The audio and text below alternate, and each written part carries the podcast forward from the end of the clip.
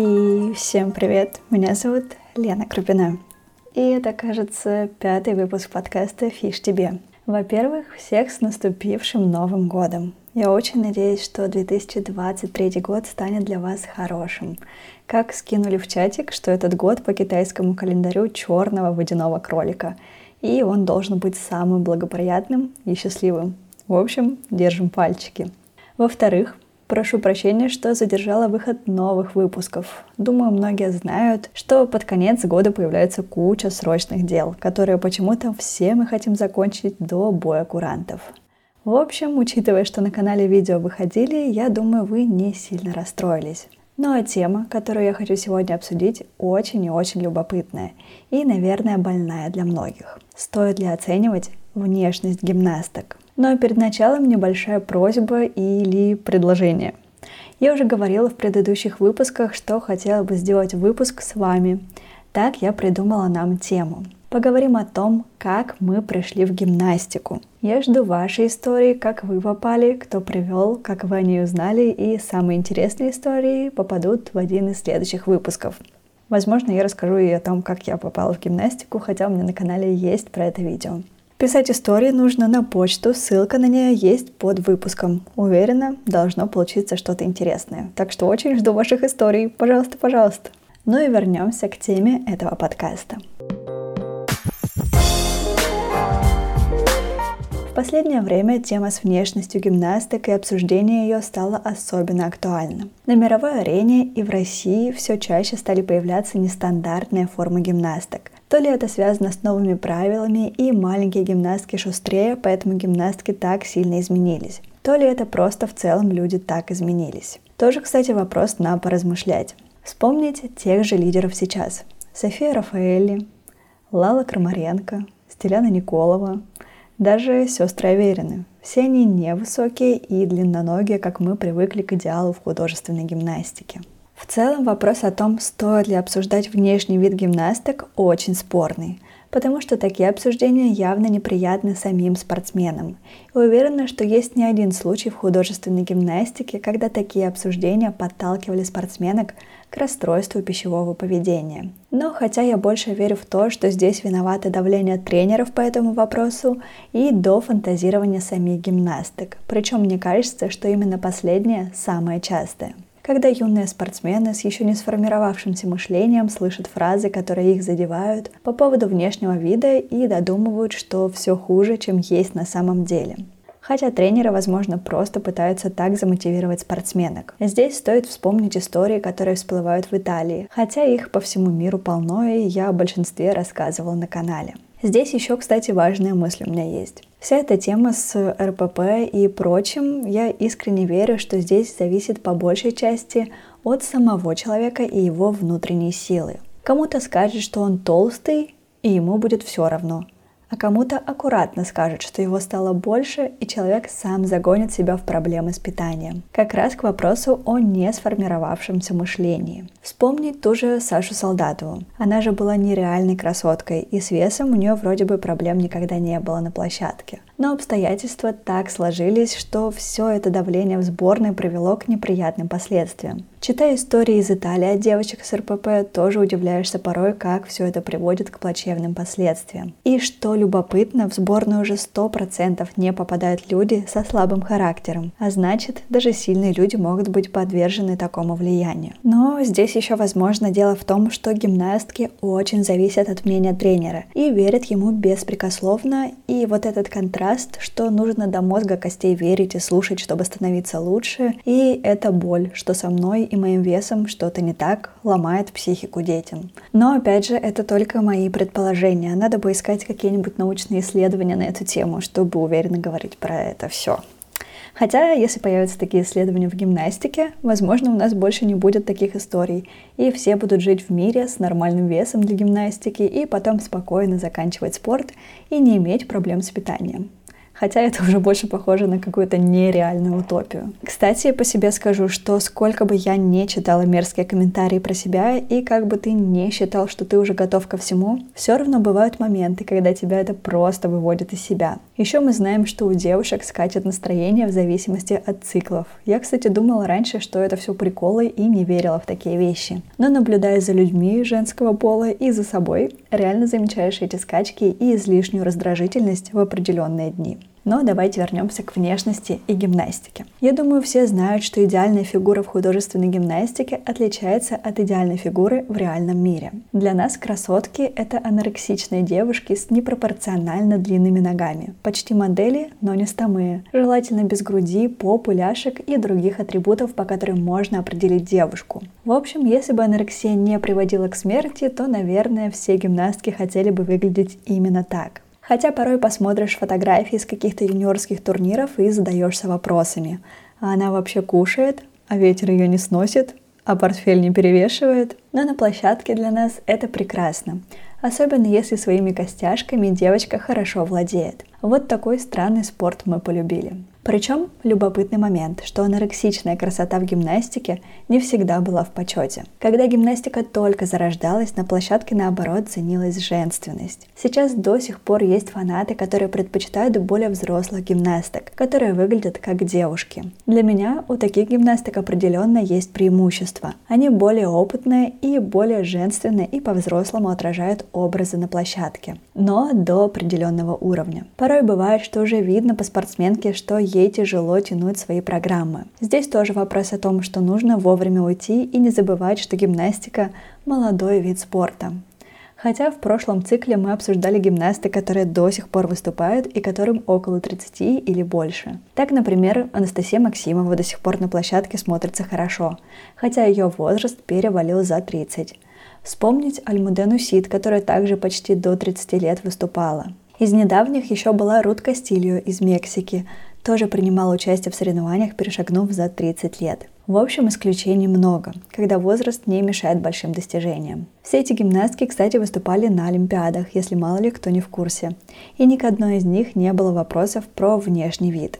По крайней мере, я не слышала ни разу, хотя читаю и мониторю много всего, в том числе и на иностранных форумах и сайтах. Я думаю, что сейчас нет смысла отрицать, что внешность в гимнастике очень важна. И я до сих пор слышу истории о гимнастках, которых тыкают, игнорируют и не хотят тренировать из-за лишнего веса. Такого полно и в сборных, и в регионах. Думаю, все наслышаны про сборную России, что было время, когда гимнасток выгоняли за лишний вес из сборной, и если они за определенное время не могли похудеть. Знаменитая история с Алиной Кабаевой, как ее приняла Ирина Винер с условием, что Алина похудеет на 3 килограмма за 3 дня. Кстати, Алина Кабаева – одна из самых громких звезд в мире художественной гимнастики.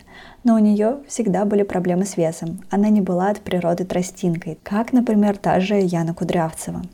И в то время вес обсуждали и фанаты гимнастики. Даже я помню, когда я тренировалась, мы говорили про то, что Алина набрала. Хотя сколько мне было лет тогда, но все равно же должно быть, какой у нее там вес. Но это гимнастическое общество. Это всегда было важно, и тренеры об этом постоянно говорили, и постоянное взвешивание, и ты просто не можешь об этом не думать. Я, кстати, сталкивалась с историями, что в то время больше любили Ирину Чащину, именно из-за того, что ее фигура была более приближена к гимнастической. Хотя у Ирины были и другие потрясающие качества. Она, конечно, была нереальной красоткой и по исполнению в том числе. Но и отрицать, что Алина Кабаева была удивительной спортсменкой, тоже нельзя, несмотря на то, что ее вес обсуждали. Это не мешало ей привлекать внимание трудностью тела, которую она показывала, и харизмой, которая затмевала все. Ну и как бывает в спорте. Сначала ты работаешь на репутацию, а потом репутация на тебя. А помните то знаменитое видео, где Ирина Винер говорит Алине, что та квадратная? Там Алина вроде бы еще ничего, но даже публично тренер осуждал ее вес. Насколько знаю, сейчас в сборной России много изменилось в этом плане. И там работает диетолог, и большинство девочек сами следят за весом. И далеко не все должны взвешиваться каждый день по несколько раз. А если вспоминать интервью девочек, которые выиграли Олимпиаду в Лондоне в 2012 сколько они историй рассказывали про эти весы, которые их преследовали, и которые они потом все вместе разбили. Получается, что времена изменились, и сейчас к весу стали относиться по-другому. Либо от гимнасток ждут больше сознательности. Но это же не значит, что внешний вид стал меньше беспокоить и тренеров, и самих гимнасток. И, конечно, тех, кто следит за этим спортом. Вес все равно обсуждают, и как видите, это было почти всегда в гимнастике. И глупо считать, что это не важно. Возможно, и не важно, когда ты уже себя зарекомендовала и стала звездой, как это было с Алиной Кабаевой. Когда она только завоевывала репутацию на мировом уровне, она выглядела хорошо. И можно вспомнить много историй, когда гимнасток сливали из-за того, что они не могли побороть свой вес. Александра Меркулова, Юлия Синицына – на них делали большие ставки из-за их врожденного артистизма. Но из-за проблем с весом и переходным периодом они так и не стали звездами мирового уровня по сеньорам. Сейчас самая большая тема для обсуждений по вопросу внешности – это Лала Крамаренко. И никто не сомневается в мастерстве, таланте и уникальности Лалы. Но по фактуре ее строение тела не идеал для художественной гимнастики. Поэтому вполне логично, что это обсуждают – Мария Победушкина, Анастасия Гузенкова – более стереотипные гимнастки. Если брать из невысоких, то Мария Борисова, София Рафаэли, они тоже невысокие, но больше похожи на уменьшенные копии гимнасток. Лала же уже сформировавшаяся девушка, что, как я говорила, многим не нравится в гимнастике. Если перевести на балет, приближенное к нам визуальное направление, то там вообще не берут на ведущие роли, если у тебя хоть немного что-то не то с внешним видом. А Лала – лидер и лицо России, поэтому к ней прикованы сейчас все взгляды и ее обсуждают. Вспомнить, как это было с Диной и Ариной Аверинами. Про них никто не говорил и никто не знал до тех пор, пока не ушли Яна с Ритой, и девочки не стали лидерами сборной. Хотя их поначалу тоже не все любили, потому что девочки были больше предметницами. Но на тот момент и правила были соответствующими, поэтому их просто удачно прятали и презентовали как секретное оружие. Ну и что беспокоит гимнасток региона? Что учитывая, что лидер сейчас такой, то значит и из региона можно попасть не с идеально точенной фигурой и длинными худыми ножками в сборную. Но, как показывает практика, такое работает только для некоторых. Так можно вспомнить недавнее интервью, где Ирина Винер сказала про Лалу, что она девочка не хрупкая. Что подразумевает, что Ирина Винер понимает, что фигура у Лалы не типичная для гимнастики. И буквально в это же время вышло интервью, где всплыла история с тем, что Ирина Александровна упрекнула Лисану Тяшеву после родов в том, что она полная и выглядит неподобающим образом для себя. Так получается, для лидера сборной можно быть не хрупкой, а родившей женщине нет. Вот такие двойные стандарты, правда, настораживают. И либо это просто любимчики, и нет, и все мы видим, как Ирина Винер любит Лалу, и слышали интервью, как она отзывалась нелестно о Лейсан. Поэтому, возможно, причина в этом. Еще, кстати, тоже из интервью Ирины Винер в тему внешности гимнасток. Так она сказала, что жир, деньги и власть уродуют людей. Деньги и власть не всегда, а жир всегда. Очень любопытная фраза, конечно, которая в Ютубе навела шороху. Во всей этой теме с обсуждением внешности гимнасток мне, конечно, больше хочется оценивать гимнасток по исполнению, а не по внешности и их толщине. Учитывая, что очень много действительно крутых гимнасток есть с нетипичной фигурой для гимнастики. Но я не могу не отрицать, что для меня это тоже важно. Так значит ли это мое желание, что гимнастика изменилась настолько сильно? И в скором времени мы будем смотреть на очень полных гимнасток на ковре? Честно? Думаю, нет. Мне кажется, что все равно эта стройность и стереотипная гимнастика будет в приоритете. Но и обсуждать вес гимнасток и их внешний вид мы никогда не перестанем. Давайте будем откровенны. Внешний вид мы обсуждаем даже не гимнасток. И если мало ли кто-то набрал вес, обязательно обсудим это между собой. Касается это друзей, подруг, звезд. Вопрос в другом. Насколько правильно говорить об этом человеку? Но вот если ты публичная личность, то думаю, что нужно быть к этому просто готовым. В Америке и Европе, конечно, сейчас идет пропаганда бодипозитива и того, что неважно, как ты выглядишь, и все это не имеет значения, и ты не имеешь права осуждать кого-то. Здесь соглашусь, наверное, только с тем, что мы не вправе кого-то осуждать. А вот выражать личное мнение в формате, что мне кто-то не нравится из-за вот этого, я думаю, вполне нормально.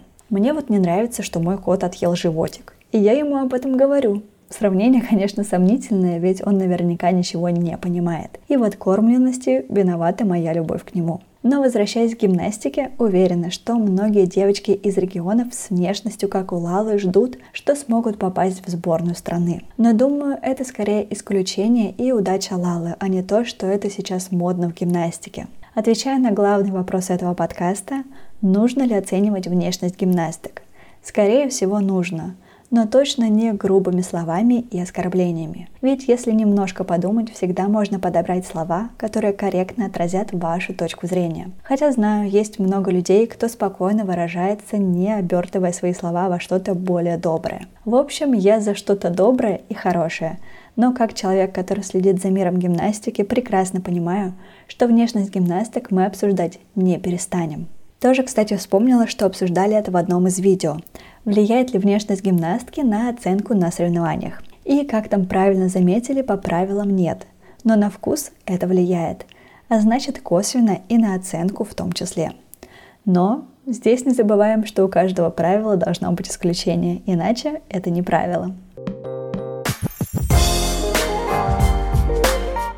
Вот такие у меня размышления на эту больную тему. Спасибо, что провели со мной время. Помните, что нам есть о чем поговорить, и услышимся в следующем подкасте.